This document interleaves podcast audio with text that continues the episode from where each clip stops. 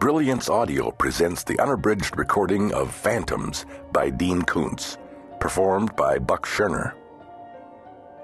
This book is dedicated to the one who is always there, the one who always cares, the one who always understands, the one like whom there is no other Gerda, my wife and my best friend.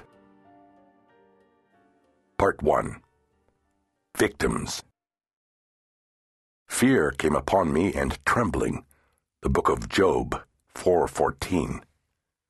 The civilized human spirit cannot get rid of a feeling of the uncanny. Dr. Faustus Thomas Mann. 1. The Town Jail. The scream was distant and brief, a woman's scream. Deputy Paul Henderson looked up from his copy of Time. He cocked his head, listening. Motes of dust drifted lazily in a bright shaft of sunlight that pierced one of the mullioned windows. The thin red second hand of the wall clock swept soundlessly around the dial. The only noise was the creak of Henderson's office chair as he shifted his weight in it. Through the large front windows he could see a portion of Snowfield's main street, Skyline Road, which was perfectly still and peaceful in the golden afternoon sunshine. Only the trees moved leaves aflutter in a soft wind. After listening intently for several seconds, Henderson was not sure he had actually heard anything. Imagination, he told himself, just wishful thinking. He almost would have preferred that someone had screamed. He was restless. During the off season from April through September, he was the only full time sheriff's deputy assigned to the Snowfield substation, and the duty was dull.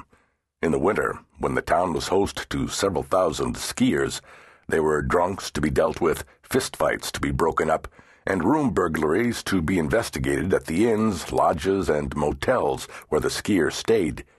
But now, in early September, only the Candle Glow Inn, one lodge, and two small motels were open, and the natives were quiet, and Henderson, who was just twenty four years old and concluding his first year as a deputy, was bored. He sighed, looked down at the magazine that lay on his desk, and heard another scream. As before, it was distant and brief, but this time it sounded like a man's voice. It wasn't merely a shriek of excitement or even a cry of alarm, it was the sound of terror. Frowning, Henderson got up and headed toward the door, adjusting the holstered revolver on his right hip.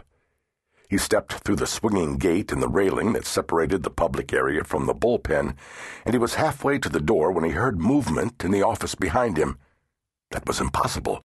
He had been alone in the office all day, and there hadn't been any prisoners in the three holding cells since early last week. The rear door was locked, and that was the only other way into the jail. When he turned, however, he discovered that he wasn't alone any more. And suddenly, he wasn't the least bit bored.